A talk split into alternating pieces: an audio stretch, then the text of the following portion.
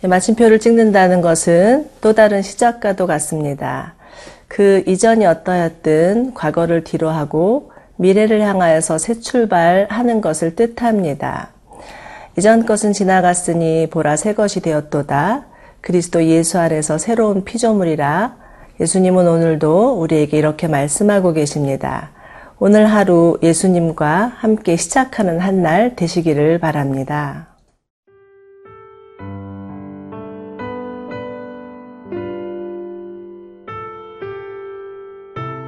민수기 삼십삼 장 삼십팔 절에서 오십육 절 말씀입니다.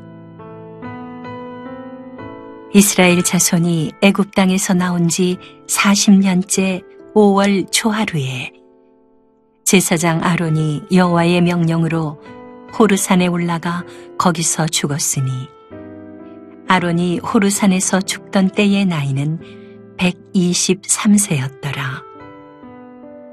가나안 땅 남방에 살고 있는 가나안 사람 아랏 왕은 이스라엘 자손이 온다는 소식을 들었더라.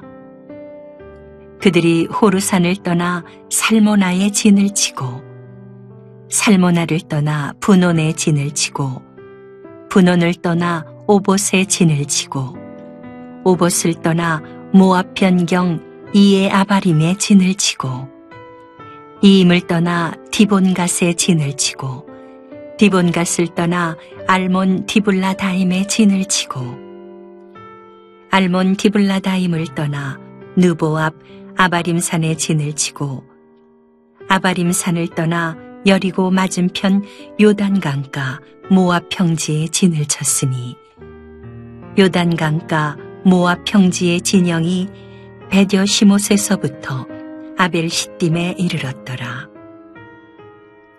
여리고 맞은편 요단강가 모압 평지에서 여호와께서 모세에게 말씀하여 이르시되 이스라엘 자손에게 말하여 그들에게 이르라.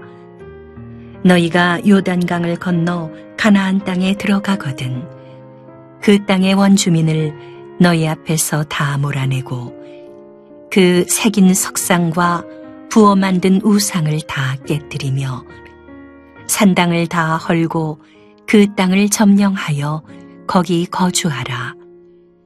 내가 그 땅을 너희 소유로 너희에게 주었음이라. 너희의 종족을 따라 그 땅을 제비 뽑아 나눌 것이니 수가 많으면 많은 기업을 주고 적으면 적은 기업을 주되 각기 제비 뽑은 대로 그 소유가 될 것인즉 너희 조상의 지파를 따라 기업을 받을 것이니라. 너희가 만일 그 땅의 원주민을 너희 앞에서 몰아내지 아니하면 너희가 남겨둔 자들이 너희 눈에 가시와 너희의 옆구리에 찌르는 것이 되어 너희가 거주하는 땅에서 너희를 괴롭게 할 것이요 나는 그들에게 행하기로 생각한 것을 너희에게 행하리라. 예, 오늘 말씀은 아론의 죽음으로 시작합니다. 삼십팔 절과 삼십구 절인데요. 이스라엘 자손이 애굽 땅에서 나온 지 사십 년째 오월 초하루에 제사장 아론이 여호와의 명령을 따라 호르산에 올라가 거기서 죽었으니 아론이 호르산에서 죽던 때의 나이는 백이십삼 세였더라. 아론은 하나님의 부름을 받아서 백이십삼 세의 나이에 그 생을 마감합니다. 그런데 아론은 누구입니까? 모세와 함께 사십 년간 이스라엘을 이끌던 대제사장이었습니다. 출애굽기 이십팔 장을 보면 하나님께서 아론에게 거룩한 옷을 입히는 장면이 나옵니다. 아름다운 실로짜 내봇을 만들어 입히시고 가슴에는 이스라엘 열두 지파의 이름이 새긴 가슴패를 달아주시고 우림과 둠밈을 주셔서 이스라엘을 대신하여서 하나님의 뜻을 물을 수 있는 중대한 역할을, 역할을 맡겨주시죠. 그리고 어, 그러나 또 고라와 다단이 아론의 제사장직을 위협하며 반란을 일으켰을 때 하나님은 그의 지팡이에 싹이 나게 하셔서 그의 제사장직을 입증해 주셨습니다. 그는 또한 모세의 대변인이었어요. 그래서 출애굽 당시에 모세를 대신하여서 이스라엘의 원로 지도자들을 설득하고 또 바로 앞에서 자신의 지팡이를 던져서 뱀이 되게 하고 나일강을 피바다로 만드는 그런 기적을 베풀기도 하고 모세를 도와서 출애굽을 주도한 인물이었습니다. 그러나 이제 그 아론이 가나안 입성을 눈앞에 두고 호르산에서 그 생을 마칩니다. 그런데 삼십팔 절을 보면 아론이 죽은 시기를 애굽 땅에서 나온 지 사십 년째 오월 초하루 날짜까지 자세히 명시하고 있는데요. 이는 이스라엘의 광야 사십 년 기간이 끝이 나고 출애굽 이 세대가 가나안을 입성할 날이 가까이 왔음을 암시하고 있습니다. 한 세대가 가고 하나님의 새로운 시대가 부상하고 있음을 알려주고요. 하나님의 역사의 거대한 수레바퀴가 거침없이 진행되고 있음을 보여주고요. 역사의 주관자가 하나님이심을 알려주는 구절입니다. 이러한 하나님 앞에서 아무리 한 시대를 풍미했던 지도자라 할지라도 온 세상에 부귀영화를 가지고 있었던 자라고 할지라도 그 이름도 그 명예도 부도 가지고 갈 수 없음을 인정하게 되죠. 사실 아론은 누구보다도 가나안에 들어가기를 간절히 원했을 것입니다. 그러나 그가 가나안에 들어가지 못했던 이유는 무리바 물가에서 하나님의 명령을 거역했기 때문이죠. 그렇지만 그는 하나님의 말씀 앞에 토를 달지도 않고 하소연을 하지도 않고 순순히 하나님의 결정을 겸허히 받아들입니다. 왜냐하면 그의 인생이 하나님의 손에 달려있음을 알았기 때문입니다. 여러분, 우리의 인생도 하나님의 손안에 있습니다. 하나님이 여기까지다 말씀하시면 여기까지가 우리의 인생입니다. 간절히 바라기는 정말 등장보다는 퇴장의 아름다운 인생이 되기를 바라고요. 또 떠날 때를 아는, 그래서 물러나는 그러한 자들이 되기를 소망해 봅니다. 그러할 때 우리의 삶이 하나님이 받으시는 예배가 될 것입니다.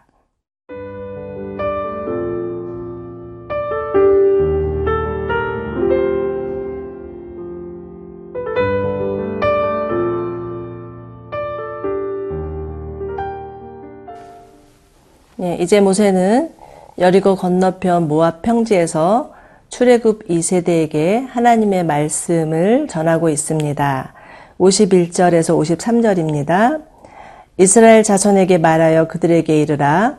너희가 요단강을 건너 가나안 땅에 들어가거든 그 땅의 원주민을 너희 앞에서 다 몰아내고 그 새긴 석상과 부어 만든 우상을 다 깨트리며 산상을 다 허물고 그 땅을 점령하여 거기 거주하라. 내가 그 땅을 너희 소유로 너희에게 주었음이라. 하나님은 지금 이스라엘이 가나안 땅에 들어가서 치러야 될 전쟁에 대해서 말씀하시는데요. 첫째는 그 땅의 원주민을 다 진멸하는 일, 둘째는 우상과 산당을 허무는 일, 그리고 셋째는 그 땅을 차지하는 일이었습니다.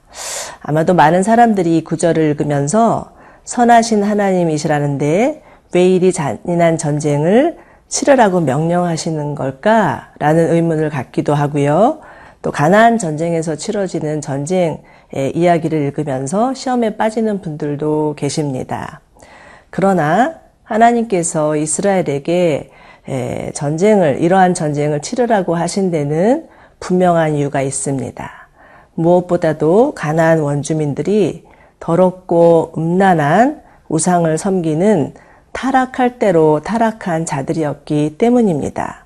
너나 나나 할 것 없이 그 더러운 우상에 찌들어서 음란하고 무절제한 삶을 사는 자들이었기 때문입니다.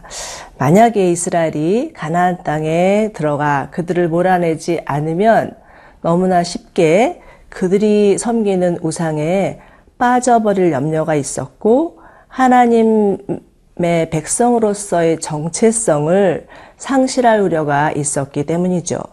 어, 마치 이런 겁니다. 어느 지역에 구제역이 발생하면 그 지역에 있는 조류들을 다 몰살해야지 그렇지 않으면 성한 조류까지도 피해를 입게 되는 것과 같습니다.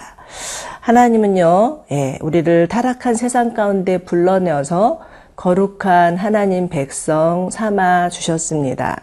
그렇기에 우리는 세상과 섞여서도 안 되고 세상과 타협하거나 동화되어서도 안 됩니다. 하나님의 구별된 백성으로서 경건한 능력을 유지하며 살면서 이 세상을 치유하고 이 세상을 변혁할 수 있는 자로 살아내야 합니다.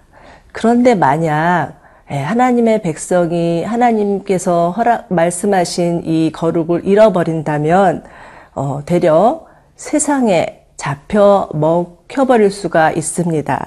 오십오 절을 보십시오.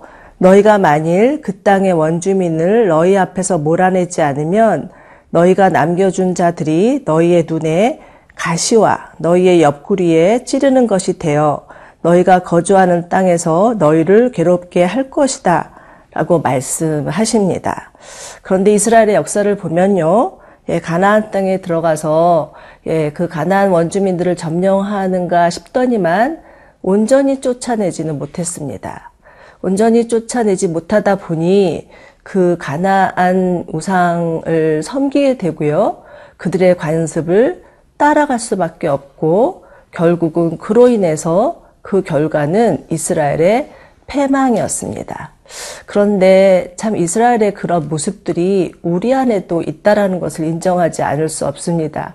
우리가 하나님 사랑하고 섬긴다고 하지만 우리 안에도 세상에 연연하고 세상을 부러워하고 세상을 따라가려고 하는 모습들이 있습니다. 그러면 어떻게 해야 될까요? 갈라디아서에서는 성령을 쫓아 행하라. 그리하면 결코 육체의 욕망을 채우지 못하게 될 것이다 라고 말씀하십니다. 그렇습니다, 여러분. 우리도 연약한 존재입니다. 그러나 성령님을 따라 행할 때 우리 안에 계신 성령께서 우리를 새롭게 하시고 정결케 하시고 하나님의 사랑으로 만들어 가실 것입니다. 우리 이렇게 기도했으면 좋겠습니다. 하나님, 우리를 정결하게 하여 주시옵소서. 참으로 성령님을 쫓아가며 그 성령님을 따라 행하는 자들로 어, 만들어 주시옵소서. 이렇게 함께 기도하시기 바랍니다. 하나님 아버지, 에, 저희 안에 참으로 주님을 사랑한다 하지만 세상을 따라가고자 하는 그러한 욕망들이 있습니다. 용서하여 주시고 우리 안에 계신 성령님 따라가는 자들 되게 하여 주시옵소서. 그리하여서 참으로 그 성령님을 따라감으로 말미암아 성령께서 우리를 새롭게 하시는 은혜를 맛보아 누리는 자들 되게 하여 주시옵소서. 예수님의 이름으로 기도드립니다. 아멘.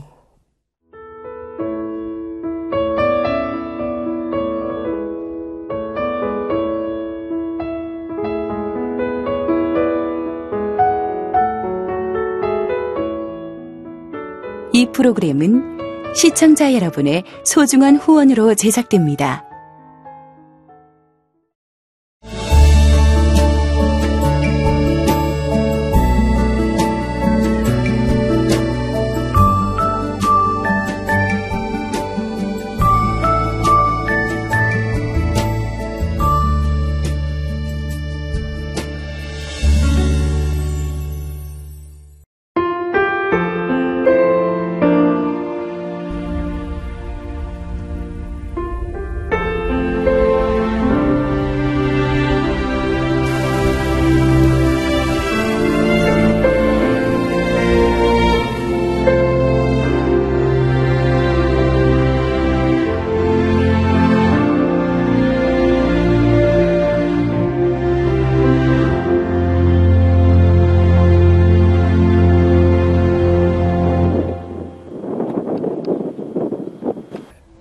출근을 해서 이제 일을 시작하려고 하는 그런 순간이었는데 전화가 왔더라고요.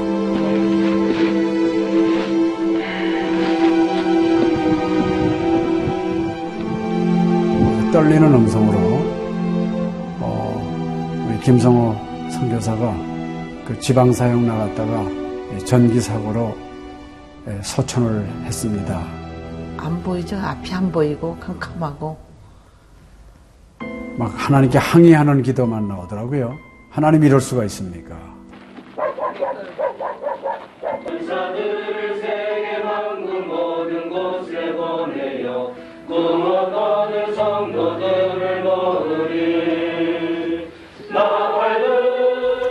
성호야, 미안하다, 미안해. 이렇게 그 생각밖에 없어요.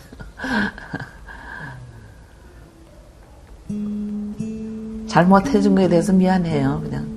예. 잘해줄 거, 이렇게 빨리 갈 줄 알았으면 좀 더 잘해줄 걸. 아이고, 내가 죽였구나. 내가 아들을 죽였구나.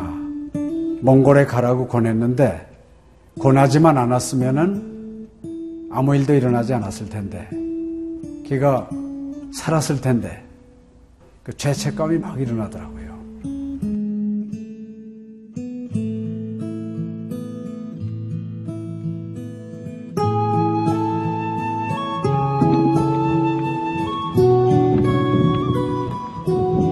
김성호 아들은 네가 보낸 것이 아니라 내가 보냈다.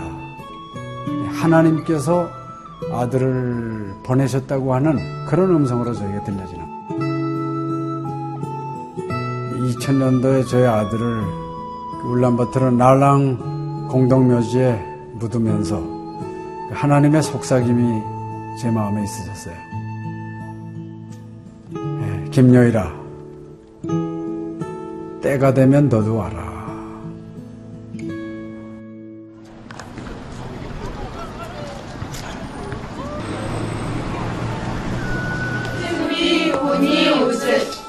허연.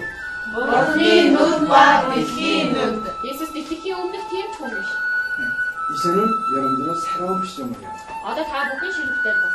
네, 그걸